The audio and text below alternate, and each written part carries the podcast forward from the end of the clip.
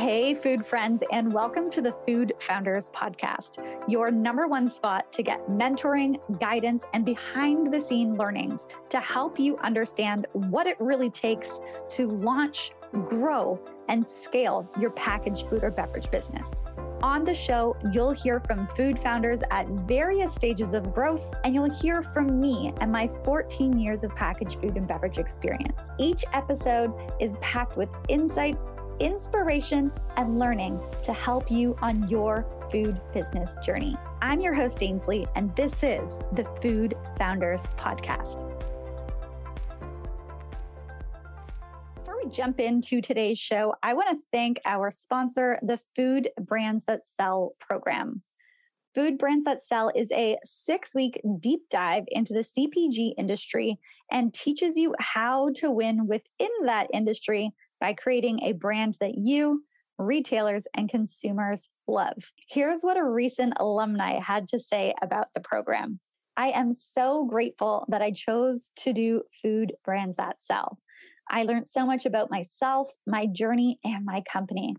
These six weeks changed how I'm doing my business, and I can see the difference already. I no longer feel alone.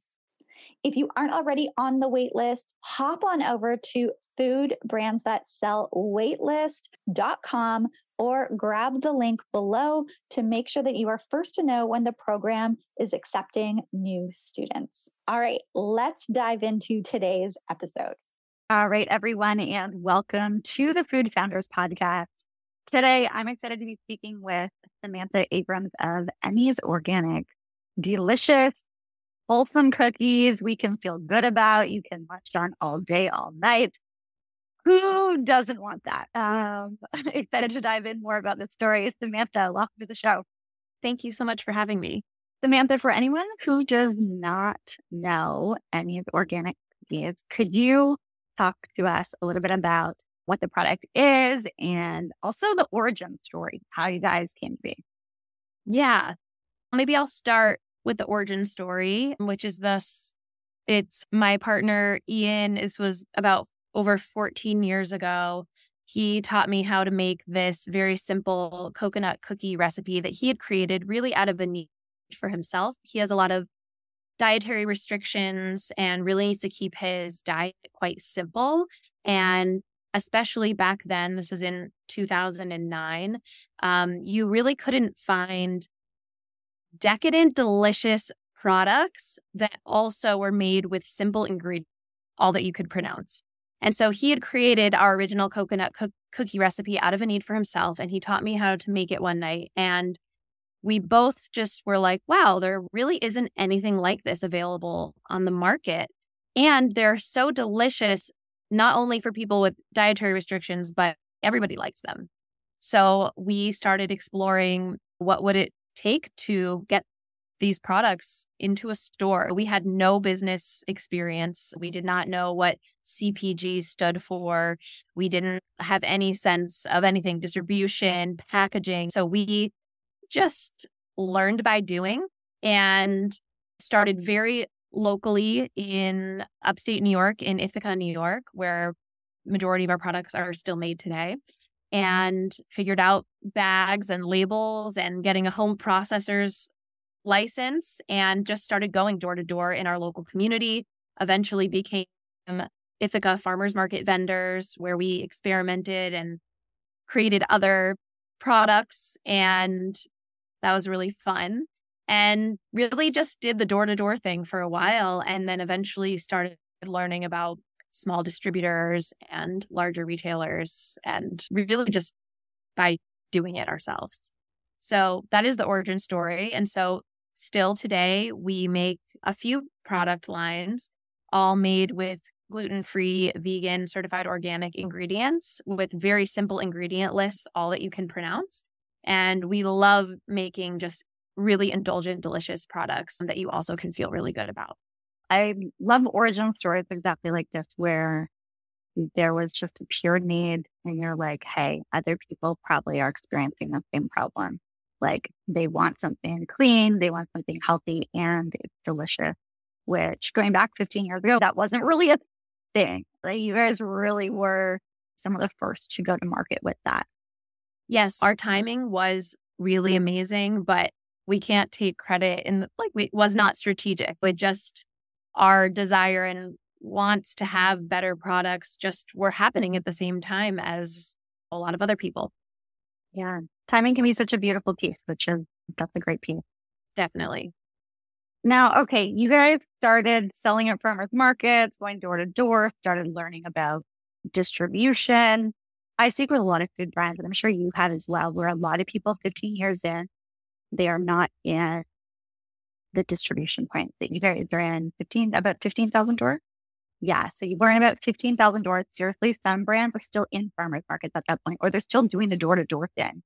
What was it that allowed you guys to really grasp this idea of, hey, we need to work with distributors. Hey, we need to do things really differently. Especially you mentioned like you guys didn't come from that background of food and bev landscape. It is, it's intimidating as heck. Let's be really honest. So how did you guys go about managing that? Well, I think one of the best, it was almost a benefit to us not having any experience because we were just completely naive and we just went for it and asked a lot of big, bold questions from people. So sometimes it's nice not to know because then you just you don't know how hard it is and you just do it. But for us, we things happened really organically, I will say, in the beginning where we were doing door to door, we were managing multiple retail locations, calling, checking in, making sure that their inventory was in stock, shipping, making, like we did everything ourselves. And then we were connected to a local distributor in our community. And they basically brought products to other small kind of health food store, independent stores in upstate New York and a little beyond that. So that was our first foray into even understanding about distribution. And through that connection, I think we then met a broker who connected us to other small distributors in the New York City area. And for us, again, because it was so early, we were able to get into some really amazing independent health food stores. One on our own, we did take a trip and went door to door in New York City as well. But then when we started working with smaller independent distributors, it helped us get into a lot of stores in New York. So New Yorkers, I feel like, know us the best because they were the earliest adopters of our brand. And so I think just from that and seeing, okay, working with distributors, that gets us into more doors. Okay, what are our goals? And I think also we had a friend that, that was working at in the whole body department at Whole Foods Market. And she helped us get into our first region where we really were selling door to door. You just got approved for the whole region. And so we just, we grew really slowly. And I think a lot of brands starting now want to grow really fast because they see how big the pie is. There's so many doors to get into, and you really can grow a business slowly if you want to. Eh, but for us, also, we were in our early 20s. Like, we didn't have like a mortgage to pay or like a car payment. We and we had side jobs in the beginning as well. So we just we just let the business pull us forward. And we were very smart about not taking on too much overhead um, or buying massive pieces of equipment too early, but until we knew that the business could support something like that. I like that. Like, strategic, it was strategic, strategic growth. I know you're saying like, oh, there wasn't anything strategic right. with it, but there was, right? It was. You guys decided to, okay, we're going to grow this piece. We're going to like learn as we go. I'm sure there were a ton of lessons along the way and then you started to get more doors and and grow that.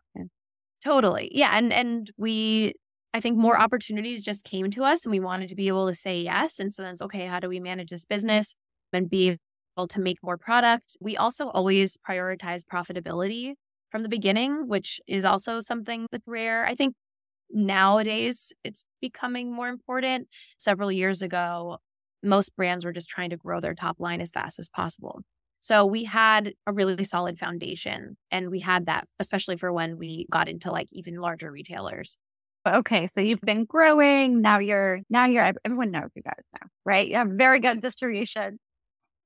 You're, we're still quite, Depending on who you are comparing us to, like in the scheme of the industry, I'd say we're still a, a small to medium sized brand. Uh, obviously, we're much larger than being a farmer's market vendor and in a few local stores. But if you asked the general population, do you know Emmys? A lot of people would say no. So we have a lot of growing to do still. Yeah. And that's a really great mentality to have. You're like, okay, a lot of our audience knows that. We're in a lot of doors, but there's still so many more people that can get to know this. And it's not probably going to be for everyone. Some people maybe still want the Oreo, and that's totally fine. But there's still a big group of people that can get to know your product, like the product, try it. Yeah, definitely. For you guys, where you are right now, what type of marketing is it that is helping you helping you continue to grow? Have you guys over the years you've been able to really figure out what works, what doesn't work? What is it that's working for you guys right now from a marketing and trial perspective? I feel like we're still always learning when the market's always changing and we we like to trial and experiment different things.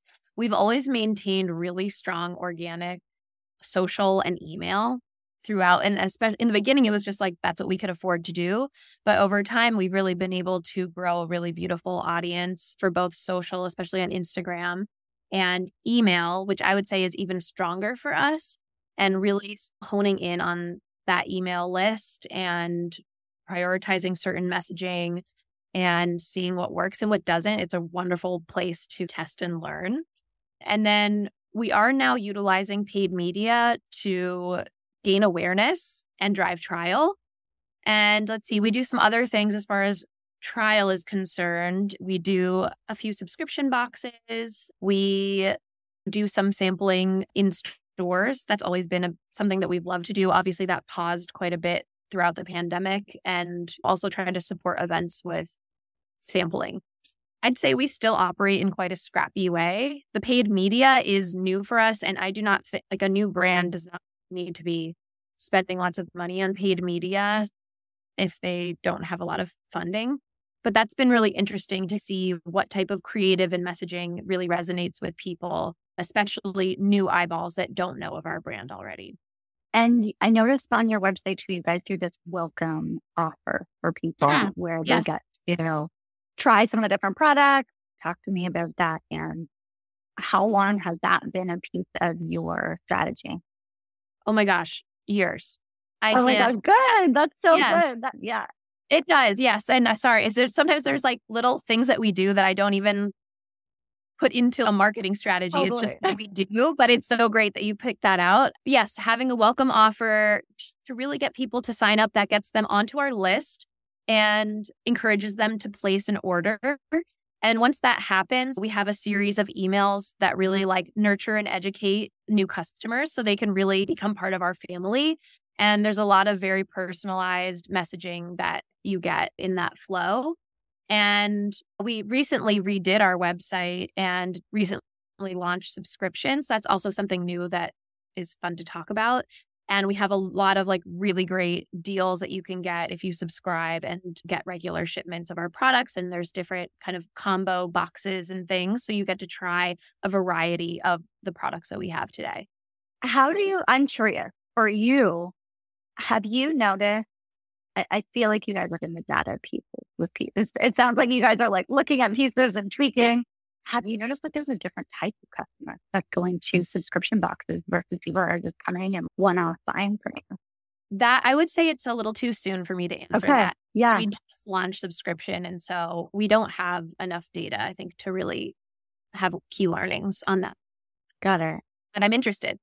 yeah, I'm interested too. I'm like very curious. I feel like there's such a level of brand love that people need to have a subscription to something going through some of your reviews, though, people are like, I eat these every day. It's amazing. yeah, it's, so yeah, we have so many the reviews. That's a whole other piece. Like having reviews on your website and starting to collect them right away is such a great way to get feedback, but also really help show new customers that this is a loved product. And we use them sometimes in paid media. We use them in email and social. Just it's such a wonderful way to see how people are enjoying describing and giving feedback for your products. Absolutely. Yeah. It's great to hear like in their own words. You're like, oh, this is the impact we're really having. Yeah. Oh, it's so wonderful. And even when there is, you know, we've been lucky that it's mostly positive, feedback is so important. And so to be able to have that touch point, honestly, like in the very beginning, us being at the farmer's market was having that interaction with people and seeing them try things right then and there. I'd be like, I love this. I don't like that as much. Are people coming back to certain flavors and products? You just, you learn so much with people, you know, and, and it's harder sometimes, especially if you have an e-com business, just what are those touch points? And so I think reviews is a great way to leverage. Yeah, absolutely. And then from a sales side, you mentioned that you're working, you guys obviously work with distributors, so many people have this not touch and go relationship with distributors, but you know what I what I'm like. It's a it's a necessary part of the business. Some people are like, yes, they love it. Some people don't necessarily. How do you manage working with your distributors, and what role do they really play, and how do you work with them? I think distributors, depending on your business, if you really want to be in a lot of doors I think distributors are a necessary evil. And like I said in the beginning, we worked with a lot of independent distributors. And I don't think that they're given enough love, really, because you don't have to jump to working to UNF with UNFI or KeHE or like any of the really mm-hmm. large distributors right away. In fact, when I speak to newer founders, I tell them not to mm. because I think in order to work with those guys, you really need to have like an accounting team. You need to like have the bandwidth to be able to review the chargebacks that you get. There's a lot of paperwork that goes into working with those distributors. And it's great if you have that kind of support. And it's also a headache because there's just, it's a lot of work that goes into it and you get charged incorrectly and you need to dispute them. And it's, there's a lot that goes into it. But there are independent distributors who do have terms and you always need to have maybe a legal support looking over agreements and all of that but they can be a lot easier to work with and also just give you that ability to get into more doors when you are still a younger brand. So we did that for many years before we took the plunge to UNFI and KeHE. And now that, and now still we work with a number of independents and some of the big guys. Mm-hmm. And that's just how our business works. And we knew we wanted to become a household name. That's still what we want today. And so for us, we really wanted to get into as many doors as possible. And we knew that was the route that we were going to take. We wanted to get in nationwide into Whole Food Market. We did the regional thing for a while. And then we wanted to have, we were lucky enough to get the opportunity to go global with them. And that's just how it works best hmm. to go global with larger retailers. I didn't want to say the necessary evil. You said it. Oh, I think that I imagine that everyone feels that way. Like we so appreciate our distribution partners and but it is it's a lot I, I think they would also recognize that it's just there is a a whole layer of work that goes into it that I think a very small brand it can be really overwhelming for. So I think just taking that jump too early could be uh, challenging. Yeah, I think that's really great advice for people in terms of if you're even up to a thousand, two thousand doors, you don't need to go necessarily to a UNFI, a Going, learning with other size distributors, working with them, and then eventually going into larger ones like that can be done as well. Obviously, everyone knows KeHE, knows UNFI, they know the distribution points that they can get them in, but it's also really good to walk before you run with some of these things to to learn yeah. along the way. I would also say because trade shows are such a piece of this puzzle that I think a lot of younger brands are like questioning should I make that investment in a trade show? And I honestly don't think that you should invest in a trade show until you are working with distributors because most of you want to be able to say yes to the opportunity that come to you at a trade show. And most of the buyers there are going to be working with distributors. And it's going to be so much easier for you to make that sale. You can walk a trade show, you can schmooze and get inspired and do all of that, I think, before you invest in the booth and do the whole thing because it's so expensive. And that's also something that we didn't do for many years. Do you guys do trade shows now as part of your awareness building activities? Some. We do some like distributor tabletop shows. Mm-hmm. And we did not do Expo West this year. And I'm not sure if we're going to do it next year or not. I don't know. We're we used to do them quite regularly, but then we found we were having less touch points with the buyers and we're just always trying to look at what's going to be best for the business and what's the best spend for the business. Yeah, got it. I think that's a great way to do it too, in terms of just because you've always done something, always a good opportunity to relook at things and be like, is this giving us the return that we need? Expo has changed over the year. So if you're not getting that same return, that's also okay. And that's as a business owner, that's what you constantly need to be doing, like evaluating and tweaking what's working, what's not working. Always. Yes. Yeah, absolutely. And then you guys have launched a new product line as mm-hmm. well recently. Can you talk a little bit about that? Yeah. So we just launched our coconut crunchums online and on Amazon. They're going to be going into retail this fall. We're so excited about this product. They're a small, snackable, crunchy version of our soft coconut cookies. And they're so fun to eat. They're very crunchy. They're made with between four and seven ingredients, depending on the flavor. So they're extremely simple and low in sugar. And there's three flavors original, cinnamon, and chocolate. And they're all so amazing. We're all, our whole team, like everyone is so obsessed, and everyone who I've introduced them to is loving them so much. So it's so exciting to have this kind of new format for us, small and poppable. We do also have a line of brownie snaps, which is almost like a, a crunchable brownie, but this is like truly a bite sized, poppable that's really satisfying and delicious. And we're so excited about it. Uh, so right now they're just online and on Amazon. Nice. They look delicious. Very poppable. That's a good word for them. Yes. Yes. We've been using that a lot in our marketing because they are, it's just, they're so fun to eat. Nice. And what led to that? Was that consumer feedback? Was that wanting to capture a different part of the market? What led to the desire to introduce this new yeah, I think we've always been very excited about crunchy products, and our brownie snaps were our first foray into that. But we knew because we had seen there's dried coconut chips and other kind of crunchable coconut things out there that we were just so inspired by. So we really mm-hmm. wanted to create something along those lines. And it's been many years in the making. This is like a the type of this product is something that we've been having our eyes on and like our brains on for a while. And yes, to have something re- truly snackable and poppable was like real exciting for us because our soft coconut cookies are so delicious. They're very satisfying. You could take a bite or two, you really savor that experience.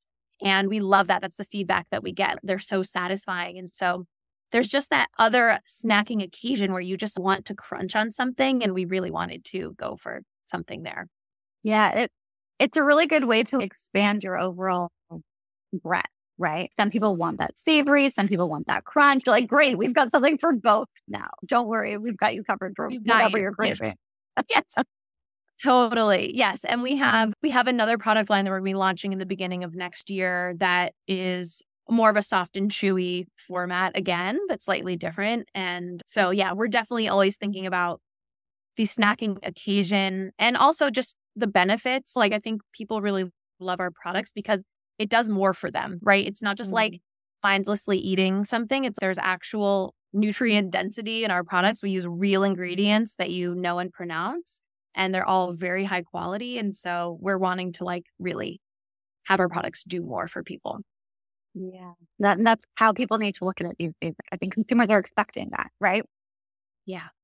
Definitely. And you do a lot, not just from the product. You guys have also done a lot with how your business is set up, whether it be being a B, B corporation, making sure that you pay um, above fair wages, hiring refugees. Has that always been part of the DNA of who you and Ian are? Is that something that's evolved? Yes. It's funny because people often ask, like, how do you create a conscious business? And for us, there was never like a choice to do that. It just is very much who we are. And it's always been embedded into the DNA of the brand. And so as soon as we started hiring people, it was like we just had this goal of we need to be a living wage certified company. And then hiring people in the Ithaca community, we were so fortunate to be connected to someone who was in the refugee community, this woman, Da, who uh, is from Burma. She came to work for us, and we didn't even know about this community of people. And we, she just loves working for us so much because we have normal hours, like working with just a very family oriented environment, which I would still, that has maintained today. And um, so anytime we had an opening for manufacturing, she was like, Oh, my neighbor, my cousin, I have someone. And we were like, Oh my gosh. And so then uh, many years later, just our entire manufacturing staff was made up of Burmese refugees. And mm. for us, it's like creating a great place for them to work for everyone of our, our team, but also making the environment very equitable, meaning all signage is printed in both English and Karen, which is their dialect. We have translators, someone translate at all of our meetings. We have celebrated holidays with them, weddings, funerals. We have we've seen babies being born. And that's just yeah that's just who we are and the type of environment we want to create especially with manufacturing because it's so important. And yeah there's a lot of love that goes into our products and it's really a beautiful thing to manufacture. I say this and someone who maybe is starting a company there's lots to consider if you're looking at co-packing versus self-manufacturing and we do both. We do have one two product lines that are made with a co-packer but we majority of our business is in house and we just over the years, that's something we thought, oh, do we go use a co-packer? But then we realized we have these people and who really care about the quality of the products. And that is so hard to find. You can't find that everywhere. And just there was a point when we were like, wow, this is really special. And we just want to continue to build this. And it's been a really beautiful part of our story that, again, was not strategic. It just really unfolded. And uh, we're really proud of element. And yes, being a certified B Corp is a great way to hold us accountable for how we are using our business as a force for good. Yeah, it sounds like you have created a very much a family atmosphere for not just the people working there, but also the customers and buy it and really do try to spread that to everyone here touching the brand, which is really fantastic. Yeah. Yes, we do our best. and I know sometimes as a founder, you're like, oh my gosh, we're not doing good enough. But uh, it sounds like you guys are really doing a great job. And it's, it's like the impact that you're making is really widespread, which makes all the ups and downs a little bit easier. Mm, thank you. Thanks for saying that. Before we wrap up, I had one final question that I don't know. I'm thinking some people might be thinking as they're listening to this. You started this business with your husband and you operate it with your husband. What is it like running a business with your life partner as well? Actually, so Ian and I have actually shifted our relationship to be now like best friends and business partners. So okay. that's like new ish. It's been like over a year of us navigating that shift. But even before that, it's been an amazing journey for us. And I think even navigating this like shift in our relationship and still maintaining our friendship and our business relationship is really a mm-hmm. testament to our partnership in general. And so we've we always have loved working together. And when we started the business, both me and Ian, we just did everything, right? We did all of the jobs. And then what was really amazing is that when we had a little more bandwidth to go into the things that we were most passionate about, they really complemented each other. Mm-hmm. And I think for us, like communication has always been so important. And it's just, it's been amazing. We've had just such a beautiful journey and we've loved spending all of the time together and learning together and just having this thing that we're like growing, which really has been like our baby. And so it really worked for us. So many people that we've met are like, I could never do that. but we've really, it's really made the journey like super special. And we are like such a great team even today. Man, I, there's so many things that we learned along the way that I think were really helpful. We had some friends that were also a couple that were running a business together and they gave us this piece of advice which I that we always took to heart which was don't separate business and pleasure. I think that a lot of times when couples are working together, no, we like need to have this time that's like about us. And then th- this time that's only about business. We just naturally were able to flow all those things together. So it's, yeah, we would talk about home things at work, like our house or our dog, or just that's just how it happened. And then doing things at home that work brainstorms and things. And then obviously there's a time when you're just like, I need to clear my head and not talk about work. But I feel like we did that really well. And yeah, we've had just like a really beautiful partnership, like on lots of different levels. And it really did work for us. Yeah, that's really great advice too. Like so many people do say, don't mix business and pleasure, separate them, but you've found a way to make them both work together. And it's really hard. I would imagine it's like really hard just to have home versions and then like business person. Like, how do you even do that? For us, it was the same. It just wasn't, yeah. we were the same people at home that we are at work. And yeah, I think when you do separate those things, there's automatically a lack in one. So when you just, when it's your entire life, it just, it just works. And that, that's what worked for us. I think every business is different. Every couple is different. Everyone is very unique and there's no one way to do it. There's no one way to grow a business. There's no one way to have a relationship. There's no way to grow and evolve. That's really what worked for us. But yes, I would say the communication piece is probably the most important. Like we never, if we had something we needed to just navigate and talk through, like we took care of that right away. We never let any, I don't know, we're not, we never really fight, but we never let any kind of like tension spew into work or anywhere. Or just, we just always took care of things right away. Mm, that's really great advice. I think for anyone working with a partner in whatever way, shape, or form, right? Key advice there. Yeah. yeah.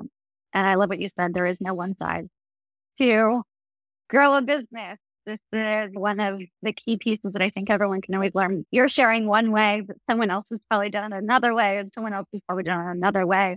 There are so many different ways, and it's finding the way that makes sense for you. And I think it's there's just there are some core principles to it, but there's also so many different ways to make it happen. And we see evidence of that all throughout the grocery store. Oh, totally. Definitely. Santa, as we wrap up, anything else that you wanted to share with anyone who is maybe at the same, same stage as you, who is looking to continuously evolve, or someone who's in the earlier stages and uh, looking to grow? My biggest piece of business advice is start before you're ready. I think that it's so easy for us, and I say this myself too it's so easy to feel like things have to be perfect in order to move forward, whether it's your packaging or your website. You can get pretty far with us. We started with a clear bag and a home printed label. And we had a quite a, we really started a business that way. It just wasn't beautiful. And eventually we were able to tweak things later. I just say, test things out, start in little ways. Don't necessarily quit your job and go start this business and put all your eggs in one basket, but are there little ways that you can just start now? That's something I often remind myself of. I love that. Thank you for sharing. And thank you for sharing everything about the growth of Emmy's Organic and where you guys are and looking forward to continuing to watch you guys grow. If people want to go check out Emmy's, where can they find you? You can find us on our website, emmysorganics.com. You can find us on Instagram at Emmy's Organics. Those are the best ways. We did just launch a Threads account. we're on there too. We're on TikTok, but I'd say website and Instagram would be the first places to go. Awesome. Thank you so much, Samantha. Everyone go check them out and uh, grab yourself some cookies. Yes. Oh, yeah. I didn't actually mention our key retailers just if you do want to find us in stores, you can find us in Whole Foods Market. You can find us in Sprouts. You can find us in Kroger. You can find us in Wegmans and lots of other amazing retailers. On our website, there is a store locator where you can put your zip code in and find a store near you. So just want to shout that out too. Perfect. Awesome. All right. Thank you so much, Samantha. Thank you. That's it for this week, food friend. Thanks for tuning in. If the show helped you in any way, please go ahead and leave a rating or review of the show below. I also want to thank our sponsor one more time, the Food Brands That Sell program, the program to transform how you navigate the CPG industry and ultimately sets you up for success within it. Go ahead and get yourself on the waitlist using the link below, or you can put yourself on the waitlist at foodbrandsthatsellwaitlist.com. Catch you next time, food friend.